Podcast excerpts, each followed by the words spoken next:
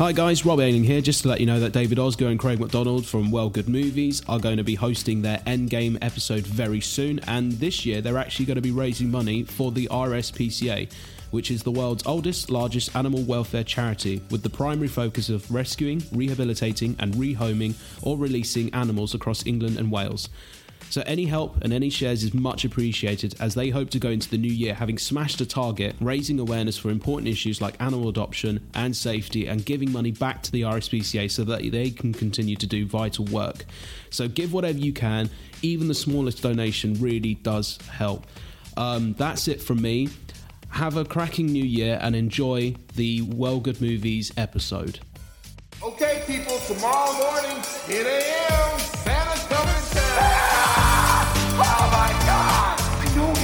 Oh, Christmas isn't just a day. It's a frame of mind. I made my family disappear. Put that cookie down! Now! It's not the bazaar, it's a very naughty boy. I'll get you, my pretty. Look, Daddy, teacher says every time a bell rings, an angel gets his wings. Well, good movies. Hello and welcome to Well Good Movies, the podcast that gives you the movies well worth watching, even when there's bumps in the sleigh. I am today's Santa Claus, delivering presents with the help of my co host, who's undoubtedly waiting for me to slip on the roof and steal my coat. It's Craig McDonald. What? The Santa Claus, Craig, the Tim Allen Oh, film. right. Come on. Yeah, you, you basically are waiting for me to die and fall off a roof. Yeah, I don't think in that film he was eagerly awaiting the death of Santa. I thought it was just like but, a but sheer. you would. Jesus Christ. I thought it was well timed. There's a random uh, Santa Claus series now on Disney Plus, which is a, a weird world we live in now. Yeah, there's basically just everything on Disney Plus at this point. Like nothing, nothing surprises me anymore. Just, just nothing. Everything has become a series or spin off or another film. So, yeah, welcome everyone to our sort of Christmas episode, the Christmas special before uh, the big day, and uh, our end game special, which is coming up this year as well, which will be coming out after Christmas. So, Craig, are you excited? Obviously, this is uh, a good chance to mention once again. Uh, our big special, which we're doing, and uh, it's a very special one because we are raising some money this year as well. Yeah, I mean, I'm, I'm obviously looking forward to it. I mean, I don't know what I'm looking forward to more: the actual uh, release of the episode and getting all the games done, or the fact that I can stop talking about it because you have had me making adverts for this for like what last three, four months now. It's I, I'm Get starting to ex-. I'm starting to experience the no time to die effect, where I'm just like, okay, can we just actually have it now? But It's yeah, that- it's, it's because it's the Endgame special. It's like that film, you know, Avengers Endgame. It was just like we're just gonna give you one teaser and then you know, like make you wait. And I'm like, nah, let's just keep advertising it. But yeah, no, I think it'll I think it'll be good. Um, and obviously, I I feel that what we're actually trying to do is a little bit more interactive with our audience this time, in that we're basically asking our audience to please give us money towards a cause that we generally quite care about and something that a lot of a lot of our guests generally care about um, in the first place. Because, I mean, let's face it, a lot of people have brought a lot of different animals onto this podcast. A lot of people have had us watch films about different animals in the past. So it's kind of nice to give back in that way. Um, and it's very much it's very much something that I think if we're able to get basically what we're looking for, I think it'll be I think it'll be great for everyone. So basically, yeah, once we release the links out there, guys, please support, please uh, give what uh, give whatever you can. Please share uh, if you're not able to, or even if you are able to, uh, just help us sort of get the word out. But also, just when the special is out, enjoy it, rate it, uh, hopefully laugh at it. Um, yeah, just all the good things that we sort of request from what is going to be undoubtedly a very chaotic episode. yeah, and uh, for anyone who doesn't know, in our last episode we mentioned the uh, cause that we are supporting, and it has been on our socials at this stage. So uh, it is the RSPCA uh, due to that kind of like link to animals, and obviously they help all types of animals, and they do campaigns this type uh, time of year. You know, obviously dogs are not just for Christmas kind of stuff. You know, all about adoption, helping cats and wildlife, and all that that kind of stuff. So uh, yeah, if you can help us out, just the smallest donation really helps. We've set ourselves an ambitious target of two hundred and fifty pounds, as this is our first year, but you know we're we're going in and hopefully you know whether that target rises or whether it stays where it is you know we'll be really happy to to hit that target and raise some money for a really important cause. So if you are able to donate as craig said then just go to www.justgiving.com slash page slash well good movies um, or if you go on any of our socials i'm sure you'll find a pin to the top of the page. Um, or you'll find information on freshtakehub.com as well. So yeah please do go give. It'll be a massive help towards us especially before uh, our endgame special comes out so we can go into it with uh, some great news. But uh, yeah on to this week's episode which is also kind of animal themed as well with the film uh, we're talking about. And some of the other films uh, we've used this opportunity uh, talking about christmas films to talk about a few christmas shorts as this one was a bit of a shorter film that was suggested to us. And discussing today's film and other shorts with us we've got two guests one who is returning from a previous episode and one who's brand new. So let's get to their introductions so first of all uh, it is our favorite scottish editor and podcaster it's mary munoz hello mary Hello, thank you so much for having me back. oh it's uh, No, welcome back. it's our pleasure. I'm sure Craig was a bit nervous, maybe from the film that you suggested last time. He's, uh, He's still in getting, therapy uh, for that trauma.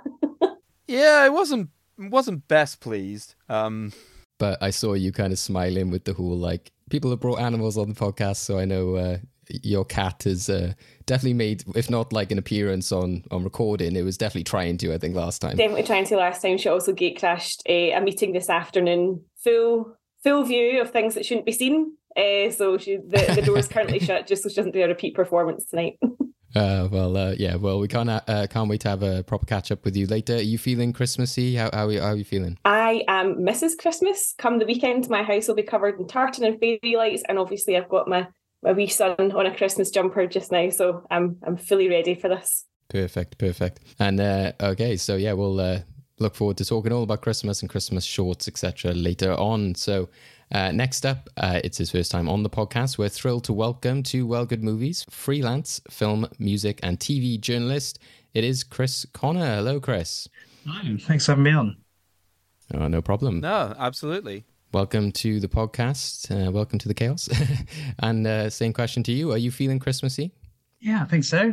Look forward to uh, a few snowballs and uh, sort of have a Christmas themed food and drink. Be nice.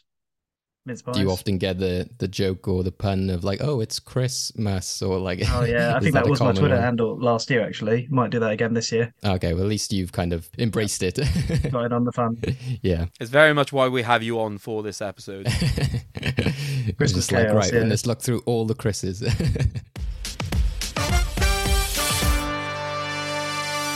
First up, let's talk about the film we're discussing, even though we got a few uh, smaller ones which we'll be bringing up. But there's our main film, which was suggested in the last episode. So, Craig, for those who didn't catch the last episode, check it out if you haven't. Uh, for those or those who just need a reminder, what is it we're discussing and what led us here today?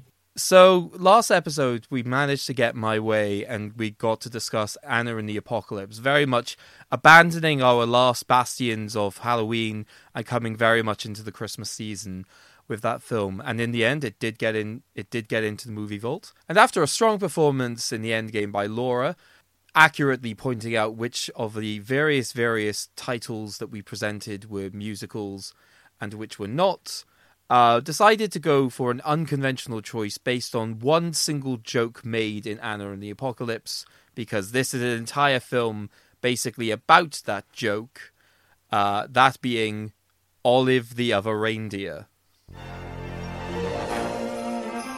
Here's a special look at the making of Olive the other reindeer. The fact that I actually got to do the voice too on top of it was just so much fun. And I have so many dogs and I I I love this character so much and it was really fun to finally get to put all these weird noises that I hear in my house all day to some use. Yeah!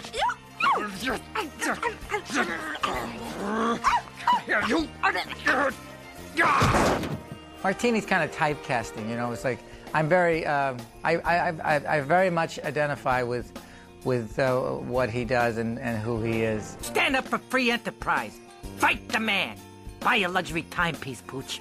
I've played nice guys before, but I haven't um, played. Ni- I usually I haven't played a nice guy with this type of problem. How are your dog chores coming? Did you bury any bones today? No, Tim. Chase any cars or cats? Afraid not. Did you even make a token attempt to tear up any flower beds?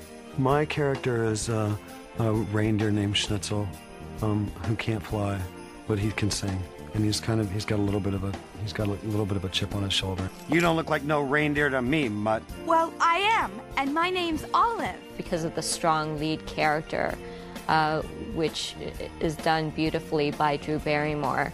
Uh, she's. What? I'm doing the visuals. Oh, doing the, y- you, are you're you doing the audio commentary, and I'm just I'll do Okay. lead character. You see. The lead character, Olive.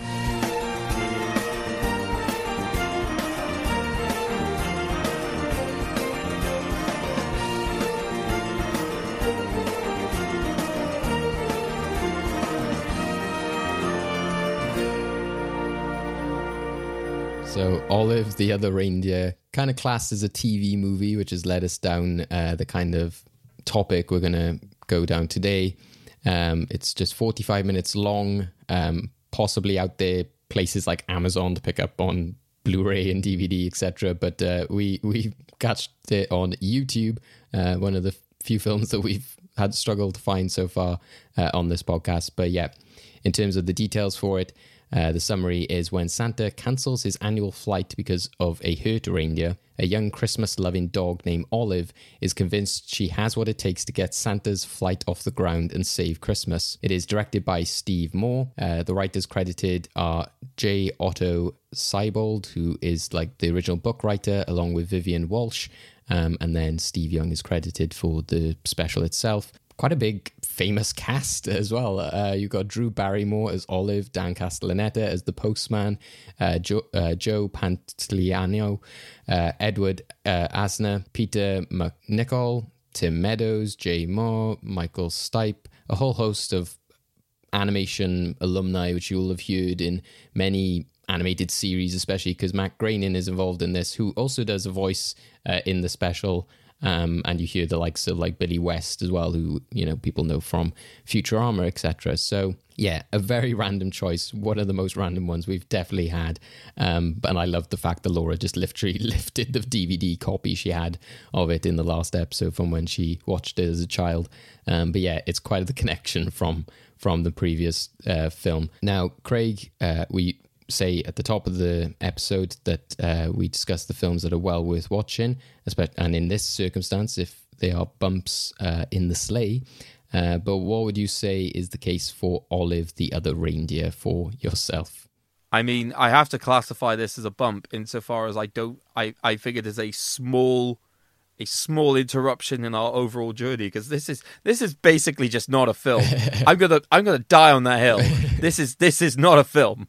Well, just as well, we got plenty of other short films to to pad things up as well. Um, so we'll go through those. Uh, we took some suggestions from our guests as to some of their favorite uh, Christmas shorts, but you know, it, it it does kind of feel fitting that we are talking about things like TV movies and television specials at you know Christmas because they are such a big part of that you know seasonal time of year. So yeah, we'll get to our thoughts all about Olive, the other reindeer, and some other films uh, later on. But uh, before we ca- uh, find out our guests' thoughts, uh, let's have uh, you know an official introduction and catch up as well. So we'll start with you, Chris. Please, like we said at the beginning, you know the, you're a freelance writer. You know what what sort of publications do you work for? What what work are you involved in? Yeah, so um, I've kind of been writing about all sorts of cultural things for a few years you now while I was at university, and then uh, since uh, working as well, Mary and I both uh, Jump Cut alumni, so we're both uh, regulars there. Um, and then I've also kind of written for some nationals, so the Radio Times, NME, Metro, and Yahoo. Um, anyone else is slipping my mind, which is it's unbelievable. Like, and that's been mostly in the last couple of years because I work from home, so I have the you know the the opportunity to do this sort of stuff and covered uh, London Film Festival the last couple of years which has been really good. And one of my suggestions I actually saw at LFF in 2021, I think it was. So I'll mention that more when we come to it. And um, usually we try to find out of our guests like what is their kind of obviously a lot of film buffs will be into everything, but do you have a certain favorite genre or certain type of film? You know, when it comes to like getting to know you as a as a film person. God, uh, it's a tough one. Um, I don't think so. I, th- I think it's quite a wide range. That you know, one day it could be musical, then sci-fi. The only one I'm re- not as keen on, but I still watch if he's a horror. I'm not not a mega horror person, but I'm trying to come around on that one because I kind of think you can't be a good film fan if you don't like you know a bit of everything. But yeah, um, been going through more musicals lately, and I think um, Christmas there's obviously a few good musicals um, around there as well. Uh, Singing in the Rain's always on TV at Christmas and things like that. Um, but yeah, I think it, parents and uh, grandparents and everyone had quite range, wide ranging taste, so I think it's kind of rubbed off. And uh, lastly, Chris, we're talking about Christmas. Mhm. This might be on the spot, but favorite Christmas song. Oh, song. Oh, uh, I like the Nat King Cole one. Is that the Christmas song? Well, chestnuts roasting Ah, on open the. Yeah, Christmas song, yeah. That's probably my favorite. Um, it's just perfect. And oddly, I think he, I heard he recorded it in July, as with all good Christmas songs. So, uh, but it still sounds great. So there you go. Yeah. Uh, over back now to Mary. So uh, I saw you there nodding your head and smiling when we're talking about Christmas. As you said, you are Mrs. Christmas. So I'll ask you that. I'll get that question out the way. Favorite Christmas song? Uh, Shakin' Stevens, Merry Christmas, everyone. Just one of the best Ah. songs ever written. Never mind one of the best Christmas songs. Fun fact: I know a guy who's related to him. oh wow! Yeah, a guy in my friendship circle. I think he's like a great nephew. I'll have to double check the the actual connection, but he he says he runs into him every now and then at family events, usually closer to Christmas. Ironically, And does he sing at family events? uh, I think everyone is respectful enough to leave him Okay, alone. I was kind of wrangling for an invite there, but yeah, no, I love a wee bit of Shaky. Um, and I love the video for that as well because I think it's sort of like there's Santa on a sleigh, all that sort of thing. So yeah, that's that's perfect for me. For me, it's uh, like I was trying to get into the, I was sort of getting into the Christmas spirit, uh, which I have done for the past like sort of week or two. I think I was saying to Chris uh, before we recorded about like playing Christmas music in the car, etc. Recently, I think I was going through traffic and I was like, this will cheer me up. But yeah, I was listening to some more uh, on my way home tonight, and um, Merry Christmas. Everybody came on. I was like, this is just such a banger. Like, I love that one originally by like Slade, but even the covers of it are really great. And also the darkness, like that, that's, that's an excellent one. I know Craig would definitely agree there. I absolutely love "Don't Let the Bells End." hmm Oh, that is a very good one as well. Craig, any others that jump out to you? Yeah, so mine's a bit more of a unconventional insofar as I don't see myself as like Christmas mainstream. Uh, I am fairly obsessed with the Wombats is this Christmas, so it's like a more like sort of modern one.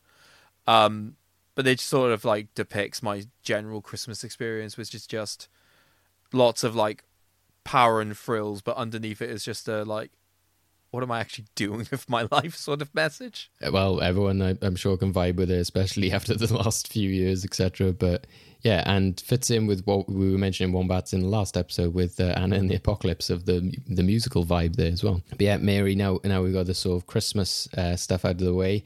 Um, just to confirm, you aren't in an Italian busy square though, because I know you had quite the ordeal Oh. recently. I knew you were going to out me for this. Yes, I I'm sorry. a, a, a stress dream. I think that's the appropriate way of, of putting it. Where for some bizarre reason I was in a very busy Italian town square on the night we had to record this, and I couldn't hear you guys, and I you were breaking up, and I just kept chiming in with what I thought was appropriate comments about the film. When I woke up, I'm not joking, like really sweating that something had gone Oh wrong. So I'm glad that yes, I'm, I'm in my house and uh, I can hear and see you. Thank you. I felt I just had to bring it up just so, like, again, it's one of those firsts in which I was like, Craig, we've had somebody who's like dreamt that they were in the recording. Hopefully, we haven't given you that many nightmares. I think it's more the reverse. Like, possibly your film choice gave Craig nightmares last time. Well, I, I do believe I have ruined the word lovely for Craig, so I am going to apologise for that. I mean, I'll be fair. I don't think it's necessarily you who needs to apologize. More Alfred Hitchcock. yeah, probably one in a long list of apologies he needs to make. In fairness, Well, you're still on the podcast, Mary, so we, you I know you lost us. invited Don't me worry. back. I can't believe it. well, yeah. I mean, we talk about the films even if there are some bumps along the way. Usually, those bumps aren't in the form of like bodies falling out of a potato pan. oh, uh, one of the best scenes in the film. Thank you again, Mary, for joining us. And like I said, hopefully this is going to be a better experience than that dream that you had. I think it's just the image of it. Like I think we could all relate to that. Just like imagining being in this busy square and be like, especially after COVID, like all this kind of like, you know, can you hear me? Am I, is my mic on? Am I coming through? That kind of stuff. It's a definite, definite vibe. but yeah, we uh, can't wait to talk all about uh, so some Christmas shorts and uh, talk about Olive, the other reindeer. So um, I'll just go to each of you. Um, I asked you two so Christmas shorts that stood out to you, so TV movies, short films, whichever you want to see them as. Uh, Chris, your choice was. So I picked uh, Robin Robin, last year's Netflix uh, uh, special, which which I just love. Um, I've seen it twice, five stars on Letterboxd. I think it's great. Um, I think it's probably actually one of my favorite. I'm a big fan of Aardman anyway, but one of my favorite things they've done in the last decade or so, because I think they've been a bit patchy uh, since probably 2010, 2011, and I think it's a good return to form for them. And uh, Mary, what was it you chose? So I picked Angela's Christmas, uh, which is also on Netflix. I don't know if it's just because I come from a really big Irish family that I find a lot of the humour really relatable. Um, but yeah, I think this is a really kind of there is a nice sweet message behind it as much as there is a lot of chaos that goes on as well. Yeah, so two that you can easily find on Netflix, and uh, yeah, two very unique ones as well. Because I guess I sort of expected more of the traditional kind of stuff, and I suppose Aardman was still there, even though I expected more like the wrong trousers or something like that. There was still this kind of like sweet, different kind of story with Angela's Christmas, even though I thought that something like the snowman, etc., would come up. So yeah, I think it, it is a, a good variety of films that we got today um, that we're you know looking into, and and I guess just talking overall about like Christmas shorts and those kind of TV movies that you know we watch um, at this time of year. Um, so going back to Robin Robin, Chris, uh, you, you, mentioned obviously how, how, much you loved it, and it was a good return to form uh, for Aardman. Um, you know what what what else do you think makes it such a, a sort of standout for an actual a Christmas special, or like even I guess some people might say that something like Wallace and Gromit is like staple television. Would you say it's already kind of reached that level? Um, might take a few years for it to reach, you know, the wrong trousers or a shave, but it's um, it's very heartwarming. It's got some great voice actors attached to it. So you've got Gillian Anderson as uh, a cat and um, Richard E. Grant as a is he a magpie, a magpie and Adil Akhtar as the dad mouse. And just for anyone who doesn't know, it's a story of a robin who falls out of a nest and then is adopted by a mouse a family, and kind of tries to be a mouse. And so they kind of big figures sneaking in and out of people's houses, and this happens to be around Christmas. There's kind of lots of snow, and then they want to see all the star on the top of the the house's tree.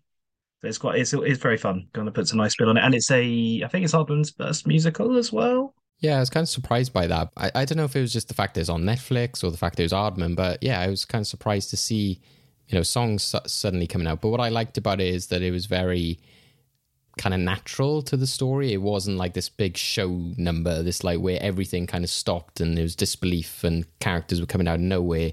It kind of fit the the vibe that they were going for in time, terms of that kind of storybook element and that kind of tale and the character kind of just singing a song, but in a kind of narrative way of just sort of saying the lyrics, not sort of like belting them out, etc because um, I, I guess I kind of go like there's so many of them I can't mention them all, but um, the BBC animations they have each year, like the Gruffalo and um, all of those which come out every year with uh, what's that one like the mouse and the the banded mouse and all that kind of stuff. every year there's like a different one on uh, the television. Highway Rat or something like that, wasn't it? Yes, yeah, yeah. So I kind of got like the vibes of, of those kind of like shorts and, and animated movies as well.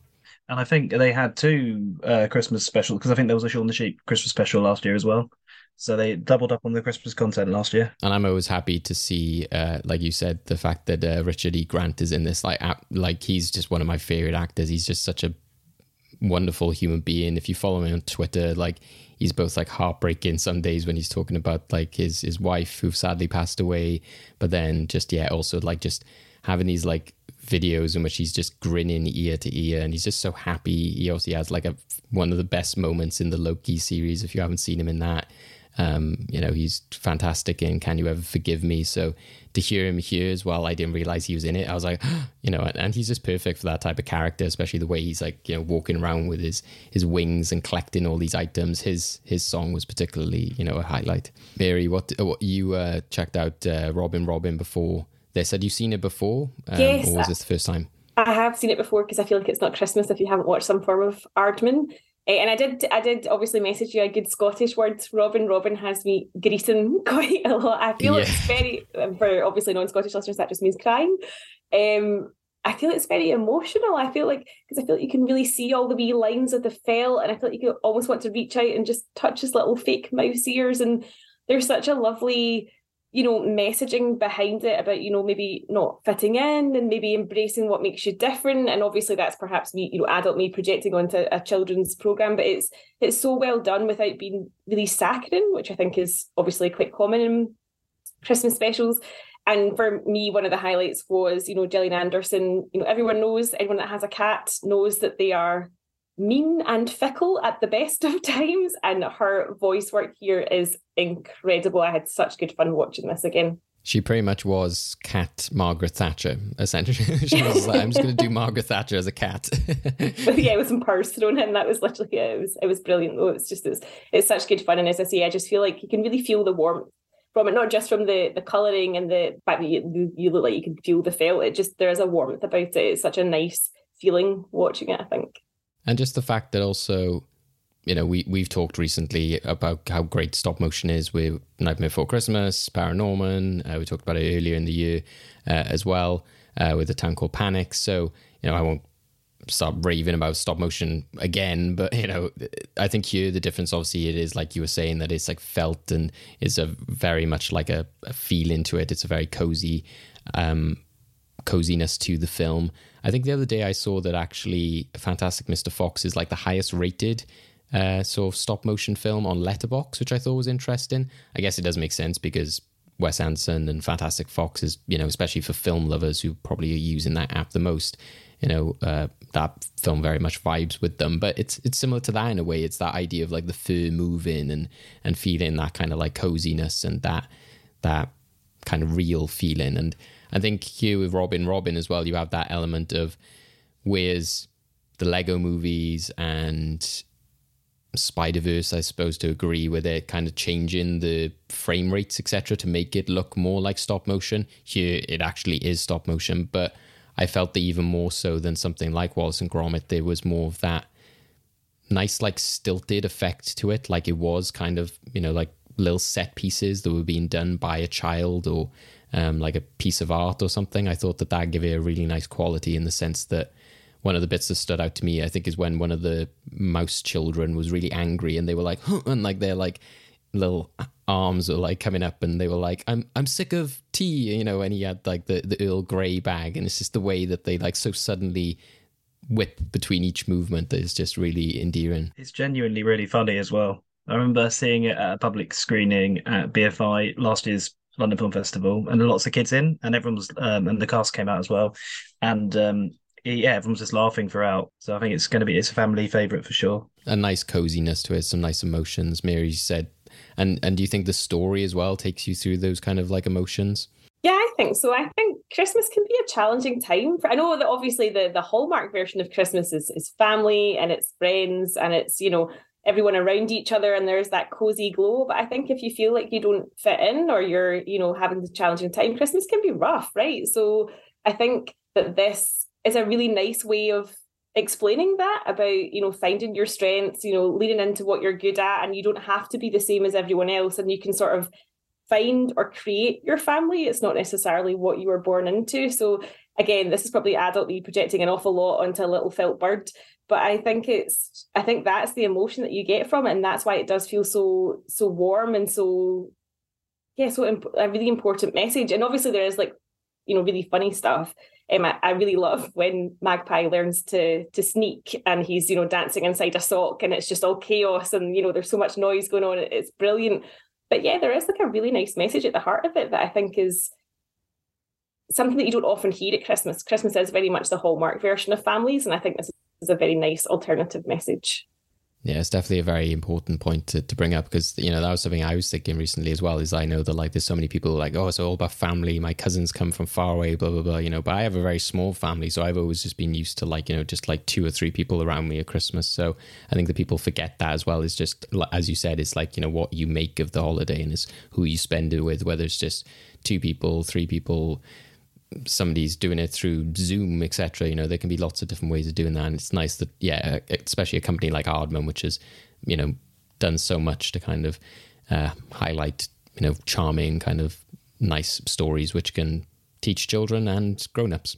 So uh, on to Angela's Christmas then, Mary. So uh, you said obviously part of it was like personal for you in terms of like why you chose it, but you know why would you say it's you know it's one that people should check out or, or a highlight? Again, I think there's a really nice message blended with lots and lots of humour. Don't be put off by knowing that um, it's it's from Frank McCourt. Obviously, Angela's Ashes is very grim and it's not Christmas viewing, unless that's the type of thing that you like at Christmas. It's just a nice little story about, you know, a little girl who wants to do right at Christmas. And I think that um, you know, the setting uh, really sort of adds to the story because there's obviously, you know, a lot of a lot of poverty, a lot of kind of, you know, big sort of working class Irish community, that sort of thing. But it ultimately is about a little girl getting into mischief. And I think Christmas in particular is the time when little kids do feel a little bit sort of more cheeky and maybe up to no good. And ultimately, it's a girl that sees a dolly and wants to help the dolly. So it's it's it's good fun. I think it, there's a lot of humour in there. Yeah, I think it wasn't until I watched it I was just like, oh, Angela's Ashes. I understand because I was watching. I was like, this is like Angela's Ashes, and then I looked up. I was like, oh, it's the same writer. I, I was like, of course. Like, so I, it made a lot more sense then once I had once I had seen that connection. Um, yeah. So and I think that that quality comes through as well. Is where's is Robin Robin based on like a book or anything, or is it? I don't think so, possibly. But whereas this, you can really feel oh, it's adapted from a book. Is that very much that idea of like it's being narrated, etc. There's that you know period element to it, which seems very novel esque. I do find it a little bit weird that the the film is narrated in a way which suggests that it's narrated from the perspective of the baby Jesus. Is that what you got from that? I just thought it was a sort of omniscient narrator. I didn't realize it was supposed to be the, the baby Jesus. He, he literally said, he literally says like, like turns out to be my mother, and the, yeah, because the way in which it's all framed. Because Angela is Frank's mother from Angela's Ashes. So that's Yeah. the So I haven't seen Angela's Oh, right, okay. Ashes, so that's why it the way in which the end, especially sort of the way in which it obviously zooms in on the baby Jesus in the jumper, which obviously I knew was going to be coming, but still going to be a nice image, does make it sound sound like it's being narrated by the wooden baby Jesus, and I was like, wait, why is this happening? That would be a choice. I think that's why, like, because I messaged David when I was watching it, uh, something along the lines of there are elements of this that feel psychotic. That's what was like, sort of got me on board of that, and now that makes a lot more, a lot more sense. It's like, oh right, okay, um, sure. I'm also glad that you felt familiar enough that given my last choice of film, you thought elements of psychotic. Yeah, this is definitely one that Mary's picked. She's comfortable with. This feels like her kind of Christmas movie. Yeah, I mean, there's a degree to which, like, I understand the perspective of wanting, seeing a doll and just wanting to help the doll. The way they make her look when she does it, it makes it just look like a hypnotic effect. just like the intense staring, and I'm like, it's a doll. I just really liked it because I thought um, it was just really, really funny in the sense that, you know, she does take this baby Jesus doll to a pub and she's showing it around and she says, What is it? We're going to wrap you up like a little holy sausage and then launches him over a, a garden wall and you just sort of see this wooden baby Jesus floating through the air and coming back down. Like there was so much of it really, really made me laugh.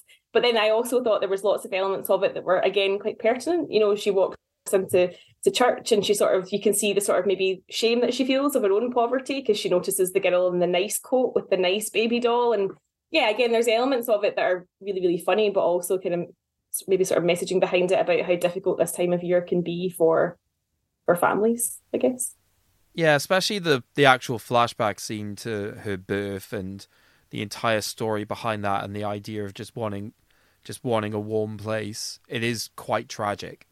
yeah there's definitely it's almost sort of Les Miserables style of you know stealing the coal just to to keep the the family warm and to bring a baby into a warm house Um, but I think it, it, balances both quite quite nicely. I think I was just in a sort of Banshees of an Inisherin thing where I was like, oh, Irish humour's the best. Let's watch Angela's Christmas.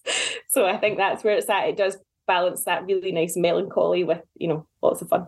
Yeah, and I think that's important to highlight, you know, is the fact that it's not always doom and gloom. Is you know, you can have those stories which are like, oh, this is so like depressing and stuff. But you know, people who are in those dark situations can you know can have that sense of humor to try and get them through those situations, or just they they don't know anything else bar that and you know those characters can still be relatable and enjoyable you know it doesn't have they don't have to be defined by that one element like oh she's poor like that's her character she is poor it's like you know which again makes sense why it comes from uh, you know the author of Angela's Ashes because again it's talking from like more personal experiences etc. But yeah, I found that element funny. The fact that the fact that the way they were referring to the baby Jesus, like she, she's like, "Oh, Angela's got baby Jesus in her bedroom," and then the fact that the mother's just like, "Oh Jesus," I was just like, "Touche! Thank you for thank you, film, for doing that joke." it was it was very good, and I particularly appreciated the two uh,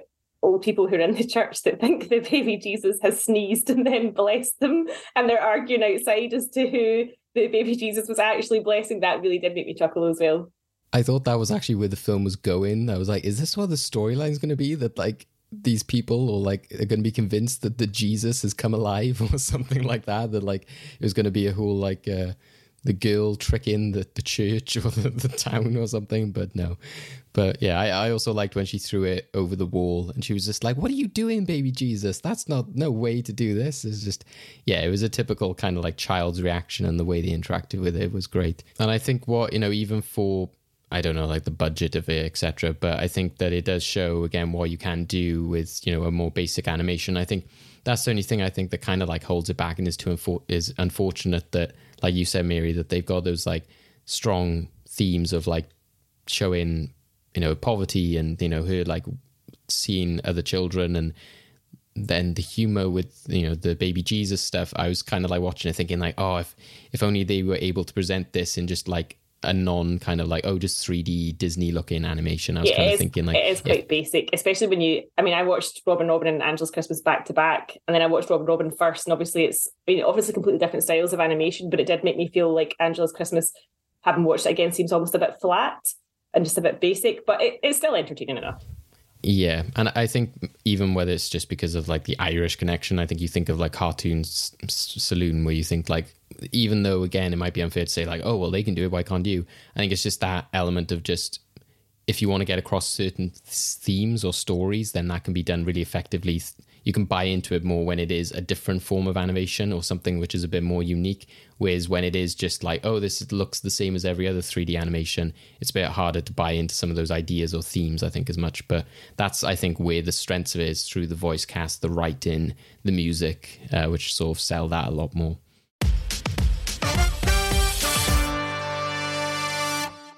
Now we'll go on to Olive the Other Reindeer, which is our main film this week, uh, which is, uh, yeah, such a choice, such an interesting one. Uh, as I said earlier, this was from 1999. So, yeah, TV movie, really weird just to start off to see something as well, which had the like 20th Century Fox logo at the end, like the, t- you know, the television one, and it had the same like production company with like the droplets, which is in things like Futurama, etc. Um, and yeah, this has a very unique style of animation. It's this kind of like 2D, 3D ish, like hybrid, um, very of the time. As I said earlier, quite a big sort of like voice cast uh, in it. And yeah, there's obviously questions as to whether it qualifies as a film as well, uh, which we were discussing. So, uh, where should we start? So, Chris, what was your reaction when I suggested this, and, and what was your first mean- reaction to the film? when I was watching it, I was like, "What is this?" Because because he said the animation is so uh, unlike anything you get now. It feels very, and the whole tone and the humor and some of the casting feels very of its time. Like um, Michael Stipe, obviously the singer from REM, and he gets to do a song as well. So I was like, "Well, that's obviously if people are watching it now, they might be like, what's this?" You know. Um, and uh, Joe, oh, I'm going to butcher his surname. Apologies. Pantoliano, um, from you know like The Sopranos and Memento as well. Again, was a big name at the time. and it, it was just I don't know. If, I can't tell if I liked it or not because I was I was enjoying it enough, but I was like, this is just so odd, and, and it feels quite adult as well um, in terms of the humor. I'm, I'm not sure what the target demographic for it was at the time, um, because it's like round John Virgin is he the, the bar, the bartender owner? You know, like it's obviously quite an adult joke, but yeah, it was it was interesting. I'll say that. it's definitely of like you said, if it vibes with the kind of you know Matt Groening, The Simpsons, Futurama kind of stuff. But as you said, then it's also this cuddly Christmas film, and you're just like, who is this for? Especially the fact that like Laura, I think watched it at a young age, and she had the DVD, and even the DVD is kind of sold as like this kind of you know kids Christmas film that you buy, you know, like. Uh, on the shelf at Tesco, etc. And I think I vaguely remember maybe seeing it and thinking, "What is this?" And it kind of reminds me of like when you see uh, those films, you know, in bargain bins, etc., which are just like man in the air of balloons, and it's like you know this like knockoff film of like Up or something like that. And you know when you get those kind of weird, yeah, knockoffs essentially. But this was something completely original. It wasn't that. It wasn't just kind of like going, oh, like you know Rudolph, you know Rudolph's cousin or something like you know. Johnny the reindeer or anything like that. It maybe it first appears like that when you just hear the name, but when you actually watch it, you're like, oh no, there's actually some you know decent jokes in here. There's some decent writing, but as you said, Chris, it was like, but who is it for? I don't know. And I think even the fact that yeah, it's like Drew Barrymore. I was just like, I can understand maybe even everyone else, like Dan Castellaneta, you know, coming on board because the, the connections through animation. But why did Drew Barrymore feel like, yeah, this is this is the film I need to do? I also felt her performance for me just sold what I thought it was, which was just to me it felt insanely preschool, and because like she she had a way of performing her protagonist was just everything was so overly sort of positive and like go get 'em attitude, and I was just like, this isn't Dora the Explorer. Can you just tone it down a bit and actually have character? Not just be like, I'm going to the North Pole. I'm going to do this. I'm. It's like, dude, please even like when she thought that the owner was like going to abandon her and get another dog, she was just like, "Oh no, what am I going to do?" It's just like, "Come on." yeah, it did come across as that kind of like very Dora Barney kind of like approach to it in that sense. And again, that's where it's confusing as to who this film is made for. And and I think there's like allusions to where you feel this film is going to go like when she's singing at the beginning and like the uh, the mail truck like comes up like right up to it the way it was like building up to that i was like oh is this the kind of like oh you think it's a happy story and then suddenly she gets hit by a by a van or something it's almost like they were building up to these dark jokes or something and then they never happen and you're like oh okay so you know what is this meant to be? But yeah it, it it's such a strange one and the look of it and the animation style. Mary what what was your reaction? I still don't know if I was on not enough medication or too much because it was like, do you know when you go back and you look at like a really, really old PlayStation game or something, and then you're just, I feel like there's that kind of thing. It's like swimming around in your peripheral vision. Obviously, things look strange at odd angles, and certainly you were getting that with the with the faces here because they were sort of shaped like the letter E, and everything was just really weird. I, I yeah, I don't know who this was for. Like, it's almost not like because I always think of like you know Who Framed Roger Rabbit. I watched that as a little girl and loved it because it was big and it was colourful. Then watched it as an adult and went, oh, this is really inappropriate for children. And I guess there's an element of that, but at the same time, as an adult watching that, um, I won't lie, I wanted terrible things to happen to Olive because her peppiness or whatever you want to call it was grating on my nerves after about 10, 15 minutes. So you wanted the the van to to go full pelt as sure, I was, I was like, possibly expecting. the gas dude to do us all a favor.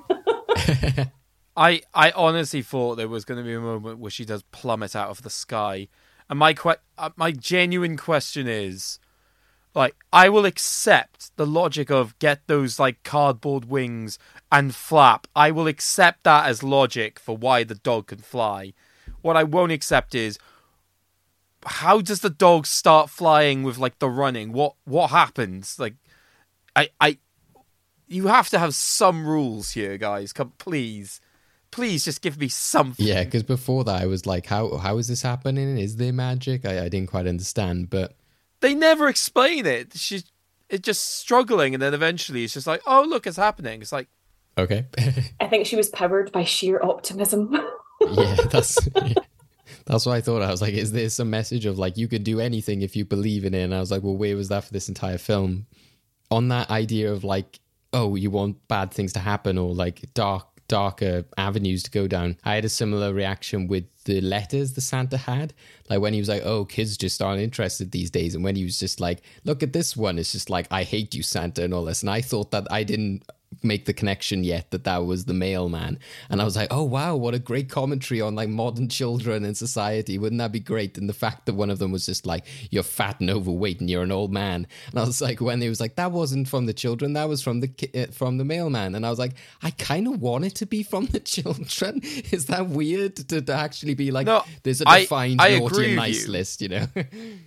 I agree with you. I think it would be great if there was some gen, if there was genuinely some attitude of people just being, or not even just like overly mean like that, but just sort of entitled. What I'm more surprised of, David, is you didn't know that those letters were fake. Like the moment you saw them.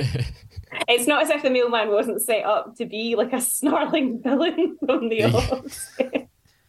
i it was know yeah. very clear. It was just like, I hate Christmas because of how much work it gives me.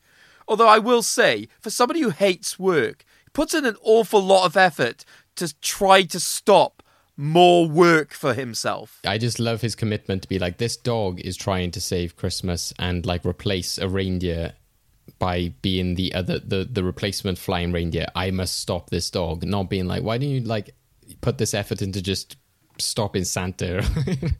Yeah, just get a bazooka, wait it out, and just take him out. Because all you're doing, mate, is stopping Christmas from happening this year. Think big. Go like ambitious with your plans. we did say in the Nightmare Before Christmas episode, I was like I was amazed at the the jump that they make when they're suddenly like, right, get the cannons, gun down, you know, Jack Skellington out to the sky. it was like that that could have happened to you just just as easily, I guess. But yeah, there's there's so many strange moments, like the pet flea, and again, there's there's uh, there's mixes of like, oh, okay, that's a, like a decent joke. Like there was the bit where she was like, oh, I'm just switching between the radio stations, and then they're like, oh, what's this? She was like, oh, this is the high pitch station for dogs, and I was like, that's a decent joke, that's quite funny, but uh, again, I it just was randomly thrown in there kind of thing. But why the flea was kind of like oh i need to make you think that your owner hates you. So when he was there outside the door and was just like let's have a lovely christmas he's saying and he was just there like he's saying he never wants to see you again and he's gonna get another dog. And i was like where is this coming from? Why why is this like hatred of this man? But also this kind of like yeah this is what i want you to do and i'm gonna like do it go about it in like a bad way and like never really felt the repercussions of it. But I also just thought there was quite a disconnect between like obviously that was maybe meant to be like a bad lip reading joke, and either again, like I said, wasn't sure if it was too much meds or not enough, but I felt like I didn't really understand the leap from okay, well, if my owner's going to get rid of me, I'm going to become the other reindeer and save Christmas because then he'll never get rid of me. I didn't really get that either. Was that explained? Did I miss it? Yeah. It's about as much explanation think that that- he's ever sort of suggested. Uh, you know, I'll give it to them. Like the, you know, all of the other reindeer, like to Olive the uh, the reindeer. I was like, that that's quite clever, just in his concept. I don't know if that was the the initial pitch. Like, we need to run with this and make an entire TV special out of it. But I was like, uh, you know, I I think that quite worked. But again, the story should have been maybe more interesting in that. You know, they get there and there's that kind of realization of like, oh no, you completely misheard this, and like crash to earth kind of moment of like you cannot fly you cannot do this not just like oh sorry you misheard that okay well let's just go with it anyway. I guess the like book element comes you know in the fact that it does look kind of like a storybook brought to life the look of it i thought was interesting. And like i said it is a bit dated now and it reminds me of again those kind of like videos dvds you would have as, as a child and there'd be like different you know forms of animation used to try and tell these kind of like kids stories in budget, you know, like low budget ways or, you know, different kind of ways or trying to be like something, being like, oh, we'll try and mimic the magic roundabout or try and mimic this, you know, this famous uh, animation or like Disney film, etc. But here I was like, I don't even know what you're trying to mimic. I think you're just trying to be original or different. Maybe the Simpsons approach of being like, it looks so kind of ugly that it'll be attractive. But it, and maybe in that time of like 3D animation was becoming bigger, there was a bit more experimentation going on. But it was interesting you brought up Mary like PlayStation because I was like, yeah, it in one way it feels like a game cutscene, like when you have characters which are just like rigidly there, like you must do this and then you must go there, and it's this strange like interactions of characters with speech bubbles. So you could almost imagine yourself running around as Olive and speaking to these different characters.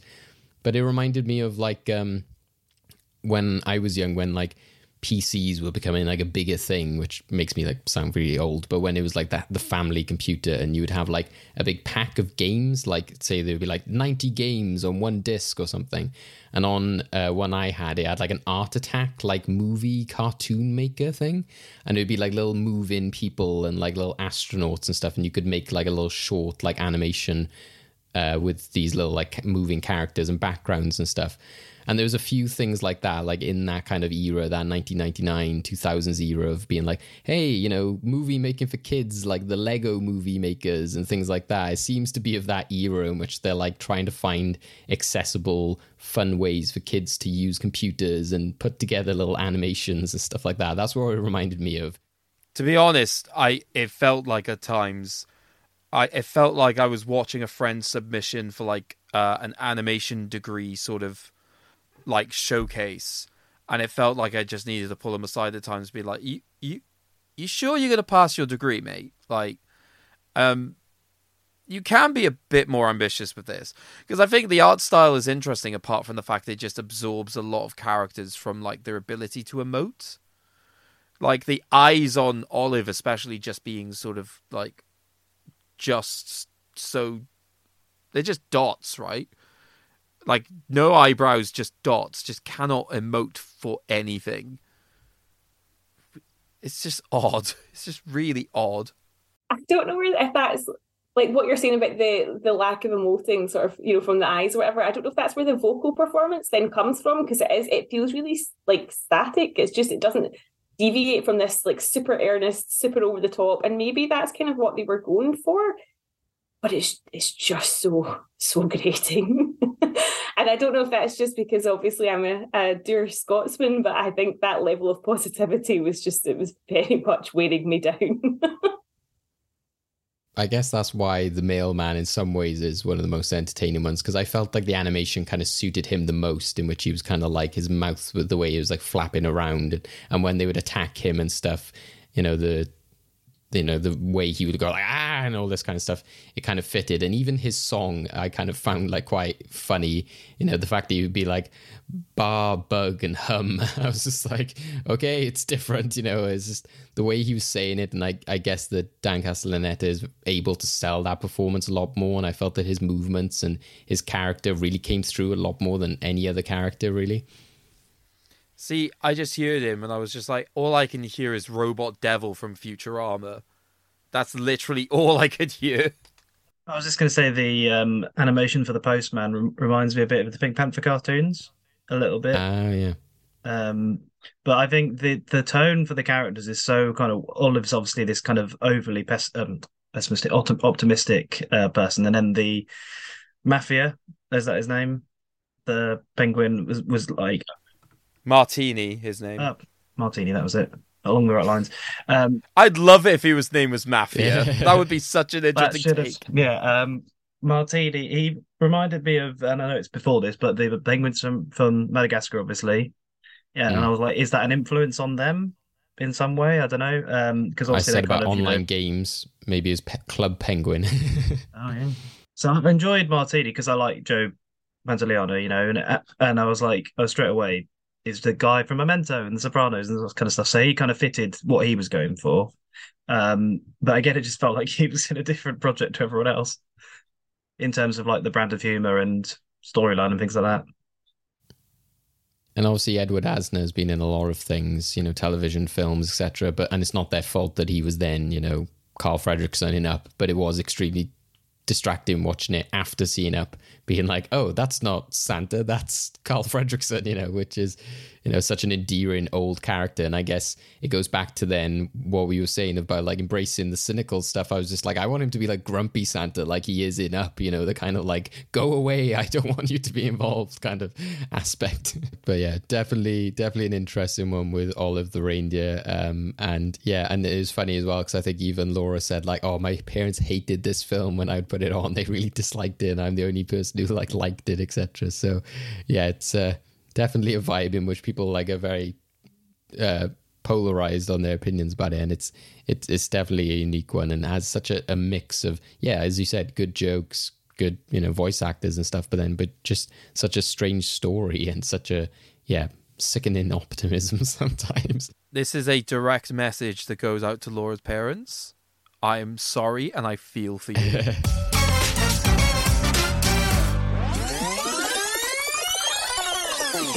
Okay, so take those cassettes, rewind them, and play them again because it's VHS Corner.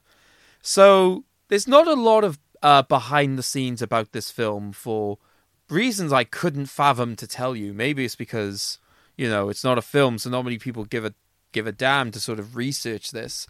Uh, however, there are a few things. Mostly these are sort of Easter eggs that are posted uh, posted throughout uh, throughout the film uh, that I think is probably good to sort of uh, point out. So here are a couple of the things that I was able to find.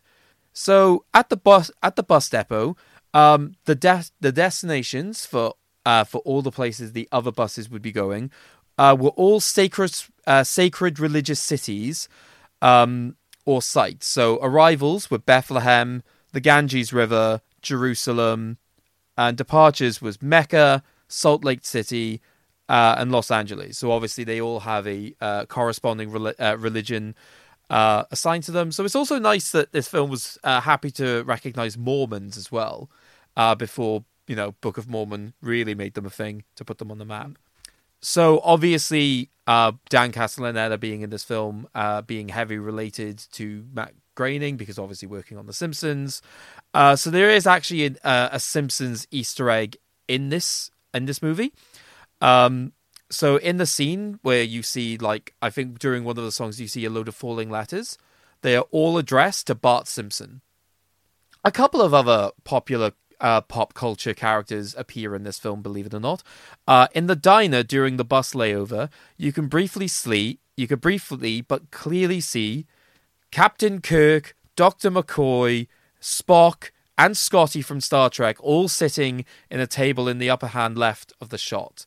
So this film is taking us into some bold places. Some would say a new frontier.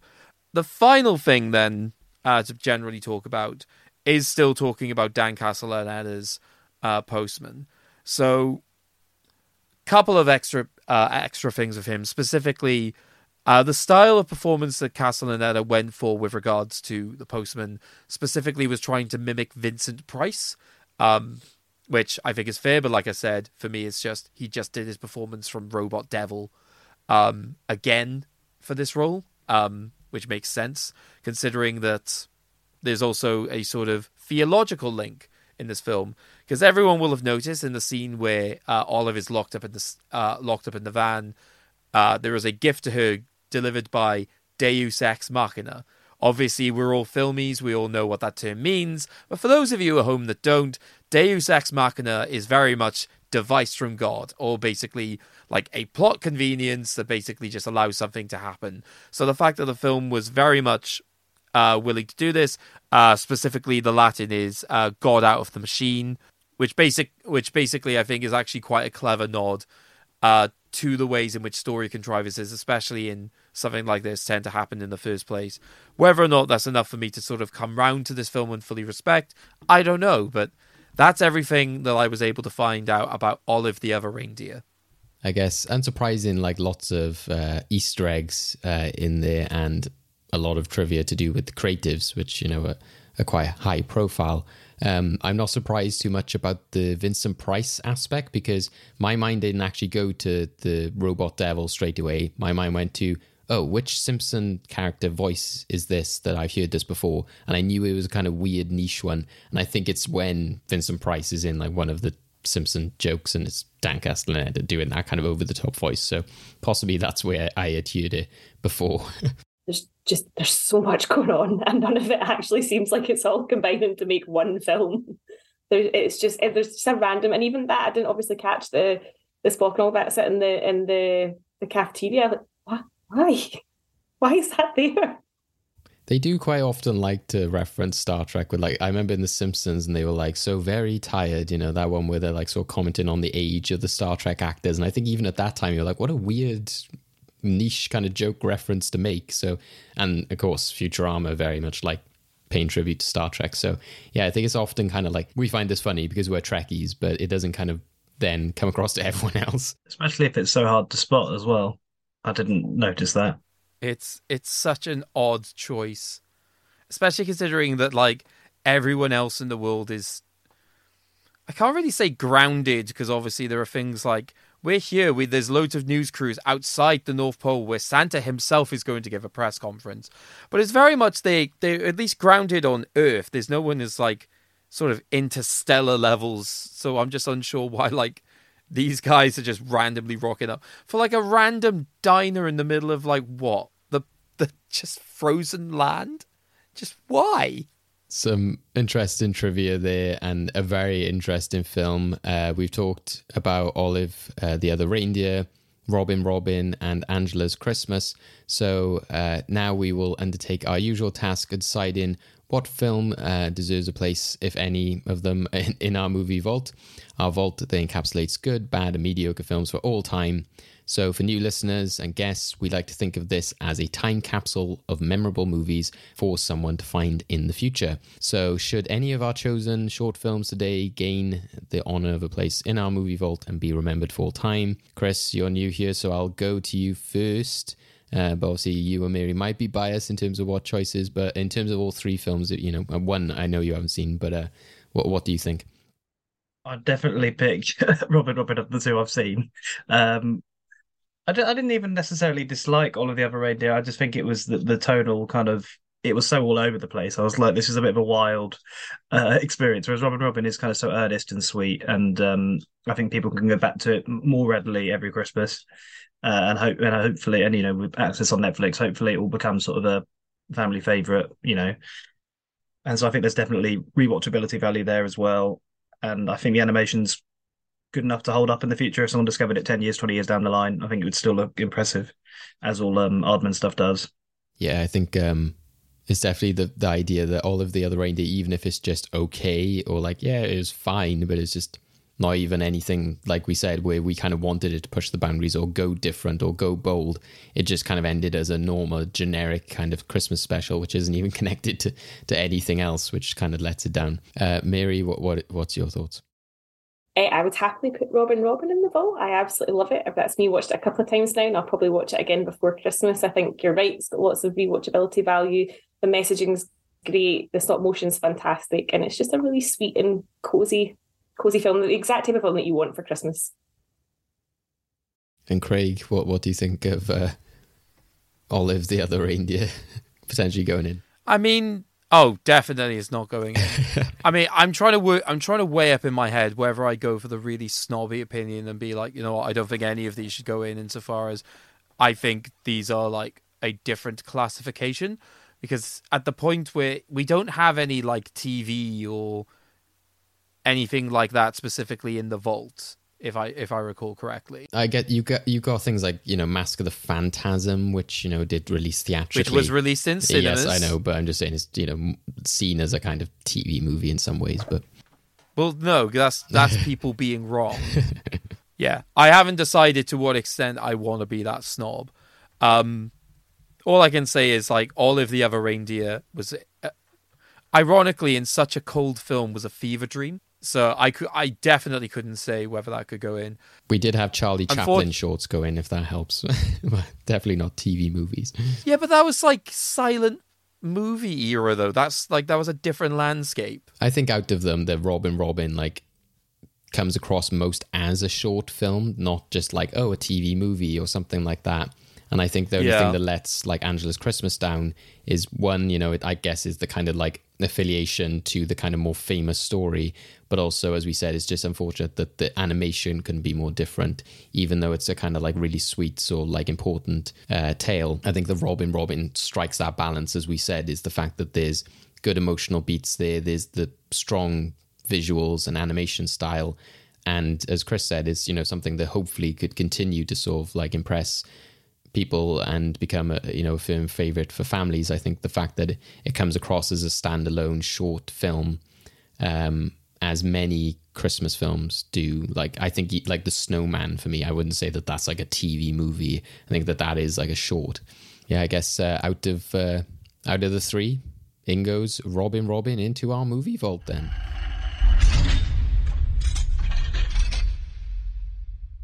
We're in the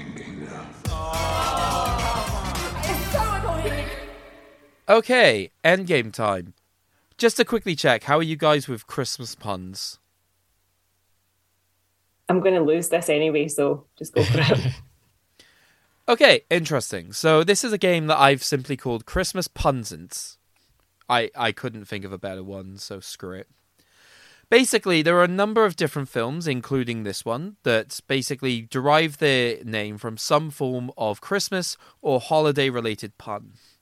So what I'm going to do, um, I will say up front, a lot of these, I can't say all of them, but pretty much all of them are in some way like Hallmark Christmas films, uh, because the you know those monsters pump out like twenty odd a Yeah. year. What I'm going to do is I'm going to read you a very brief synopsis of each of these films, and I want you to try and guess what you think the title of the movie is. Like I said, all of them in some way have some Christmas or holiday related pun. Is everyone clear on the My rules? body is ready. Cool. What I'll do is I'll have I'll have you send them to me privately on Zoom, uh, so you basically have the chance to score a point each. Um, but before we do that, we need to know what it is that we'd be playing for. So, because uh, we'll be going into a string of special episodes, including the Endgame special, but also just sort of the uh, like beginning of year, end of year, whatever you want to look at it, sort of special. Uh, this will not be playing for the opportunity to choose the film for our next episode. Instead, what you'll be doing is playing for the opportunity to choose uh, a film that goes into our sort of wild card collection that could be used at some point, probably during one of the specials. So we should have an idea of what it is that we could have going in there. So this doesn't have to be a Christmas film; it could basically be any film. But we should probably have a hear of what it is you'd like to put forward. So, Mary, give us a little tease. Tell us a little bit about the film that you would like to suggest. On the surface, this is a film that's about insurance, which makes it sound very boring. But this is a film from the early 40s, 1944, I believe, um, directed by one of the biggest directors of that era. And it has two lead actors who are very much playing against type. Interesting. Thankfully, I think you're pitching this to the right audience because I tend to be one of the people that I will happily watch a film about something that's perceived to be boring because I think there's actually a lot of depth to it. All right, fantastic. Uh, Chris, tell us a little bit about what you'd like to put forward. So mine is a heist film from the mid '90s uh, from one of the most celebrated directors working today. It's his debut film, um, and I think it's flown under the radar. So a lot, not a lot of people would know this film from this director. I believe became better known later, and it stars some actors who are very associated with this director, and some the score and soundtrack is very associated with him as well. And it's one of Scorsese's top ten favorite films of the '90s. Okay, you know what I just said about Mary's film about pitching this to the right audience? I think we now need to scrap that because I think you literally said the words that will win me over instantly. Uh, this is a heist film. So, David, you can confirm this, yeah, that how much I love the heist film. Yeah, as soon as you said that, I was just like, oh, th- these are like, but you know, I was thinking more the line of like, there's two. You know, Craig is that you know happy with both choices, but yeah, as soon as I heard that, like when I watched the Rick and Morty heist episode, I was immediately like, Craig, you need to watch this episode. yeah. I should qualify. It's not like one heist. It's kind of like several small ones. within- Again, you're you're. so, there's only so there's only so much I can take here. Like, I, I was going to make the Archer quote, but I thought David would not appreciate Mhm. the censorship for that. so, there's seven in total, so there's a chance for both of you to earn seven points. David, are you ready to keep score? uh, yes. Okay. So, plot number one. While spending Christmas time with her, with her mother in Switzerland, an architect meets a single father who shows her how to open herself up to love and forgiveness during the holiday season. So, I'll read that again. While spending Christmas time with her mother in Switzerland, an architect meets a single father who shows her how to open up, uh, open herself up to love and forgiveness during the holiday season. No idea on this. I'll have some fun guesses. Okay, we have two suggestions from Mary so far. Both of which are terrible. Okay, I mean, I will make you choose which one you actually want to uh, submit as your official answer. I'll go for the second one because I think it's funnier, but I know Okay. it's not right. Okay, so let's start with Mary then. What have you gone for? A star is born. Oh yeah, because it's set in Switzerland. Oh, And it. Chris, what did you go for? I went for Falling for Christmas, that new Lindsay Lohan film, but I've kind of got the wrong gist of it slightly, I think. Okay, So uh, so we'll start start with Chris. Is it falling for Christmas? It is unfortunately not. So, is it A Star Is Born? What's really frustrating is Mary's identified that the pun is going to be because it's about it's set in Switzerland. David, do you have an idea of what the film might be? Is this like near to our mascot's name? Kind of, yeah. so something to do with Swiss Lodge. Well, Swiss. Okay, right. but no, about that. The film is Merry Swissmas. Oh god! Oh, it's so obvious. Yeah. So annoying. Everyone was kind of like, "Oh, architect," and like you know, it's just like, no, it was just that basic. wow. Yeah. It was literally just Merry Swissmas. Terrible. Okay. So, plot number two. To prove her app for Disney professionals to find dates to important events without romantic commitment is a success, inventor Molly Hoffman jointed herself around the Christmas season, only to be matched with a disastrous past date. So it's to prove that her app for busy professionals to find dates to important events without romantic connection uh, commitment is a success.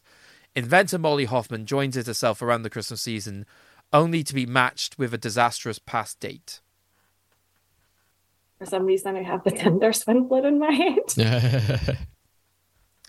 Okay, we'll start with Mary again. So I went for Ghosts of Christmas Past. Ghosts of Christmas Past. Okay, uh, Chris. Uh, Mingle All the Way I've gone for. Okay. Uh, just checking. Are both of these guesses from you, or do either of you have knowledge of this of this film potentially existing? Well, it does exist, but what it could be. I think I've vaguely heard of this film, and Okay. so I thought it fitted the uh, the bill. Okay. So we'll start with Is it Ghosts of Christmas Past? Is it Mingle All the Way? It is Mingle All the Way. Well done. Yeah. So that's why when trying to read through it again, I try to really emphasize it's like this connection app thing. Yeah, I initially thought Holidate, and then I thought no, it doesn't quite fit. So I do. I've been reading about Christmas films this year, and, I, and this Okay. was one I read about, and so it. Okay. There's a very good chance that more films that you've directly read about might be coming up. So this this could be interesting. Mm. Think of the puns. Number three. While vying for the same window decorating job at a popular department store during the holiday season, the serious Sloan Van Doren and easygoing Jake Dooley begin to realize they are not so different from each other after all.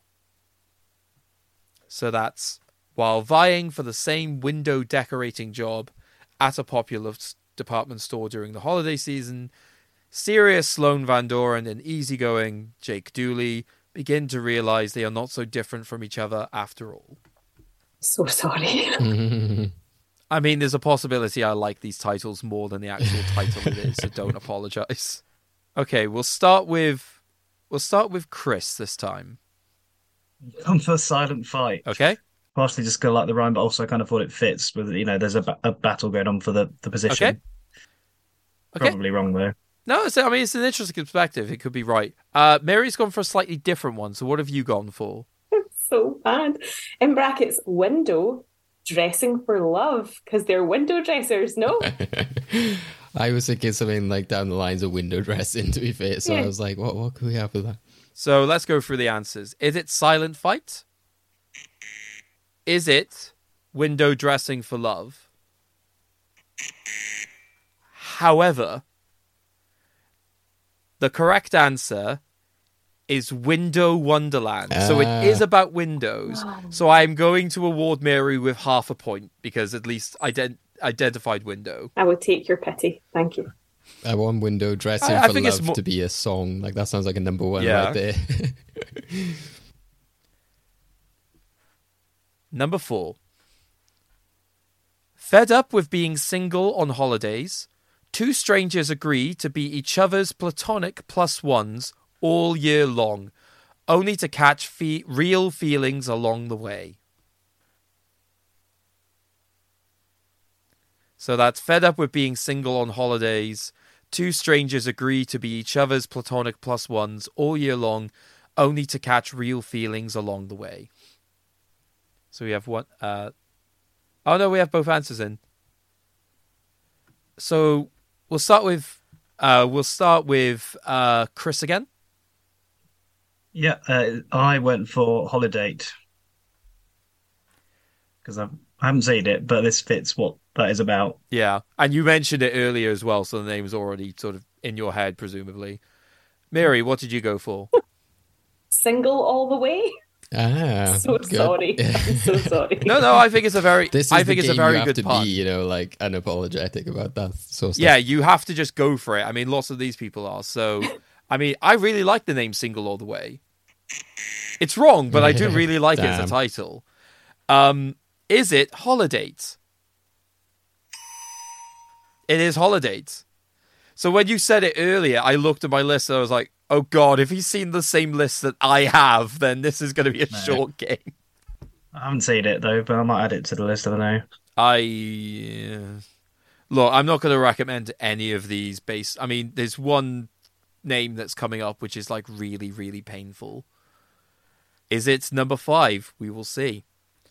So next up, we have Dylan Neal stars as Henry Ross, a San Francisco culinary expert who, once again, teams up with a de- with detective Maggie Price to investigate a death within a feuding wealthy family. So that's Dylan Neal stars as Henry Ross, a San Francisco culinary expert who, once again, teams up with detective Maggie Price to investigate a death within a feuding wealthy family.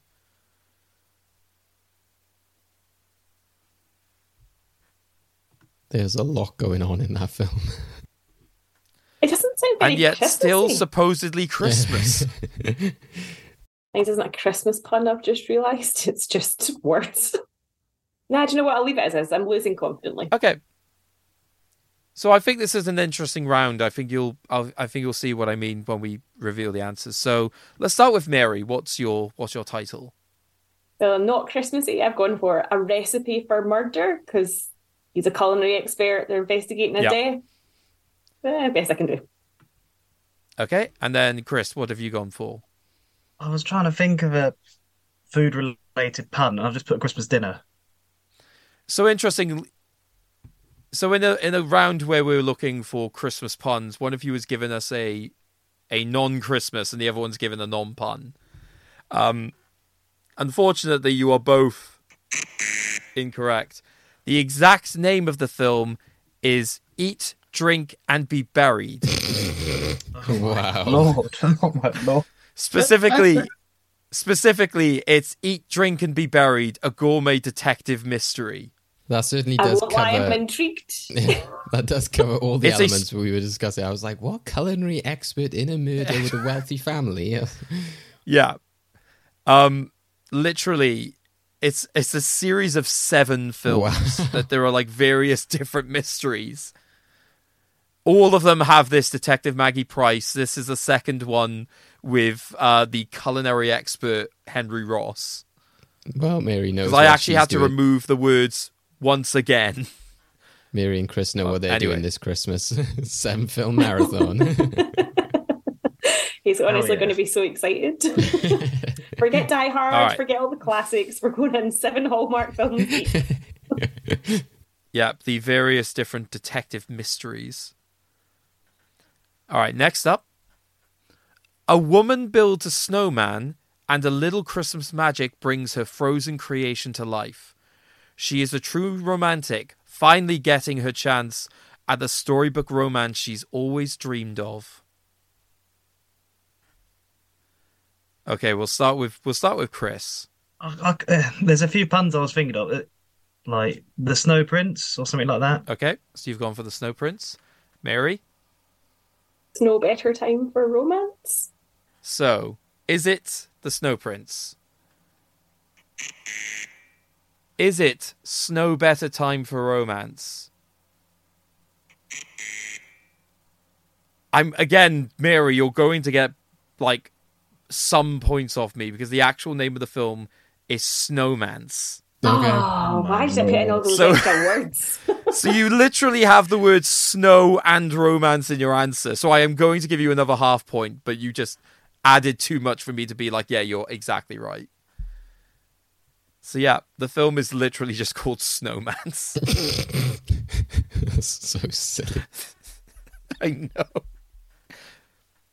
So, this is our final final question. A corporate workaholic wakes up in an alternative universe, married to her childhood sweetheart, and is confused about this. Presumably, this film takes place over Christmas. Because the synopsis never says this, but all the marketing material implies it. So I just want to make it very clear this is still like a Christmas based film.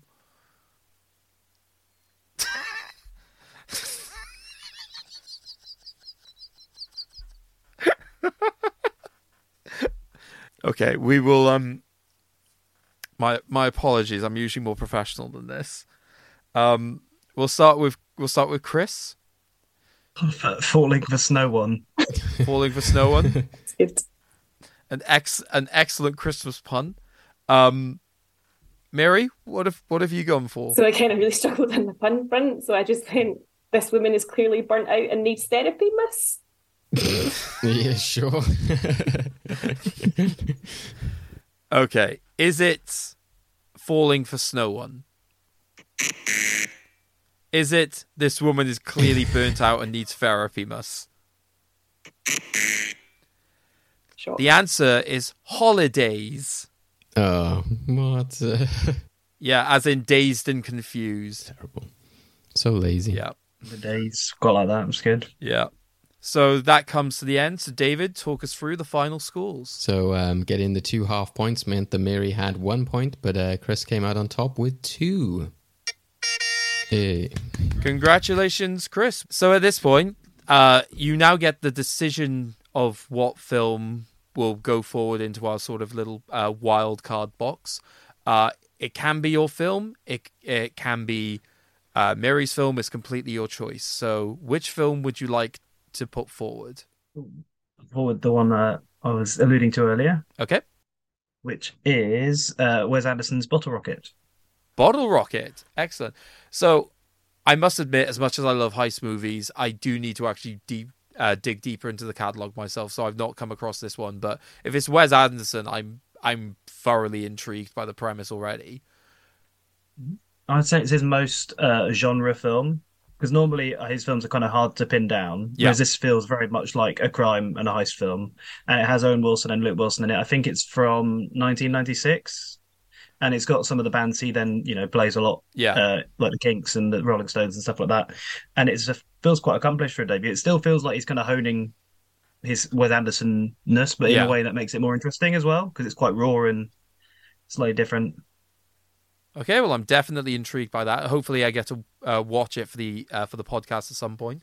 So, David, if people are too eager and they don't want to wait for this film to necessarily come up, is there a way in which they could view it? Uh, yeah, you can check it out on most rental services. So Apple, Chili, Amazon, all of those kind of places. Uh, you can go uh, rent it, um, or possibly there'll be some physical media releases out there somewhere as well.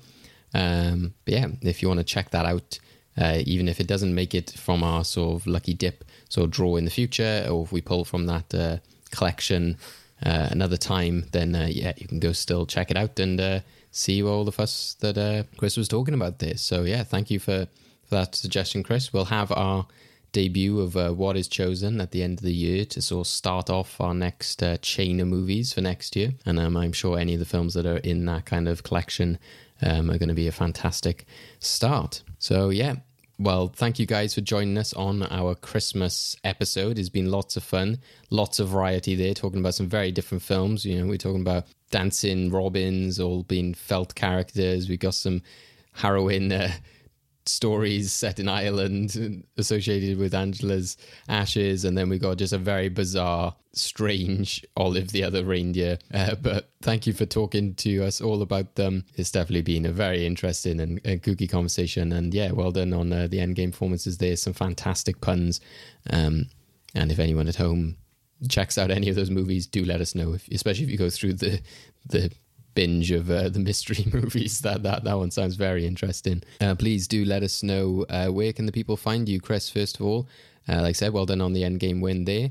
Uh, but where can the people find you in terms of your writing and your socials? Yeah, so I'm uh, Chris Connor ninety six uh, at Chris Connor ninety six on Twitter while it lasts, and I need to just remember my uh, got some new logins in case all goes. Uh, on Mastodon Hive, did it? Uh, Hive was one. Hang on, which I think is at Crisco ninety six, which is also my uh, Instagram. So you can find my ramblings about all things pop culture there. Cool. And any um, cool articles you got com- uh, coming up or that's been Yes, coming up? ho- hopefully got some bits around uh, Guillermo del Toro's uh, Pinocchio, Ooh. which is dropping on uh, Netflix uh, next week, I think. So all being well, I spoke to the uh, head puppet designer last week, and that should be live at some point uh, this week, hopefully. And hopefully the composer Alexandre Desplat as well, who's one of my all-time favorite composers. So I'm looking forward to that. He is great. I was actually walking through London the other day, as I said before, and um, the th- music came in my head from Deathly Hallows when it's like the Ministry of Magic. I always think of that when people are like shuffling around and going through the like work routine. Uh, Mary, where can the people catch yourself? And uh, yeah, any any projects you've been up to recently? I haven't migrated off Twitter yet, so I'm just at Miss Mamie Peas there and on Instagram as well. Um, we've got a couple of movie scramble pods coming out that we've recorded recently. Um, All Quiet on the Western Front being the sort of bigger one, which is just one of the best films I've seen in a long time. On Jump Cut just now, I've got a couple of pieces that I'm really proud of. One is an introduction to German expressionist cinema ahead of uh, Nosferatu being remade, and I have a nice little gender politics piece on nice guys in the film Barbarian.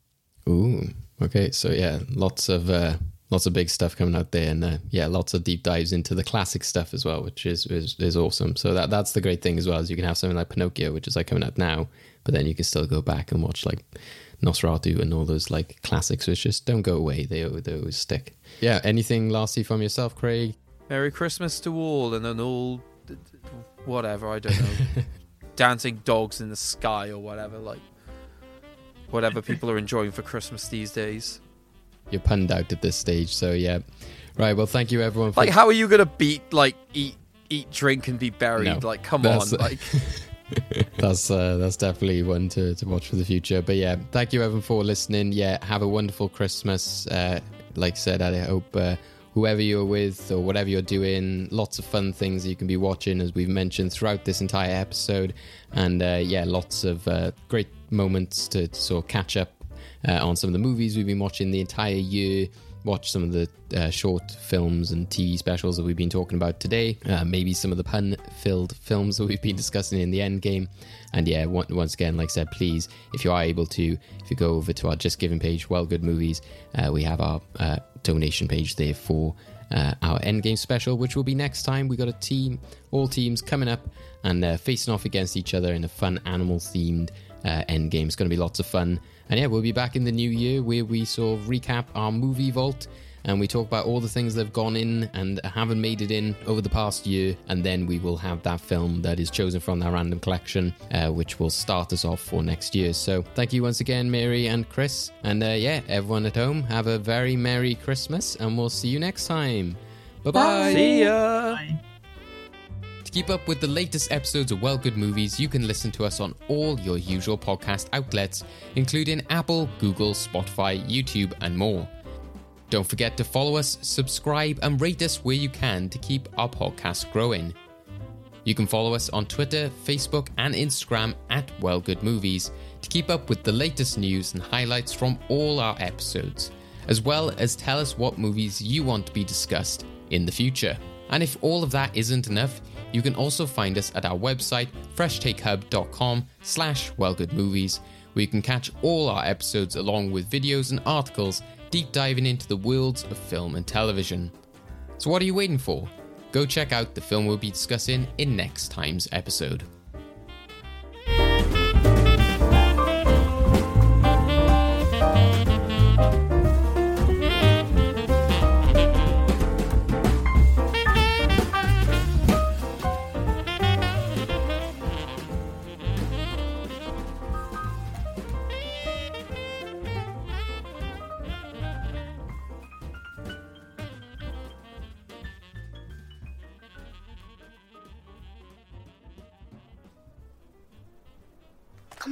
Baby Jesus. No more messing.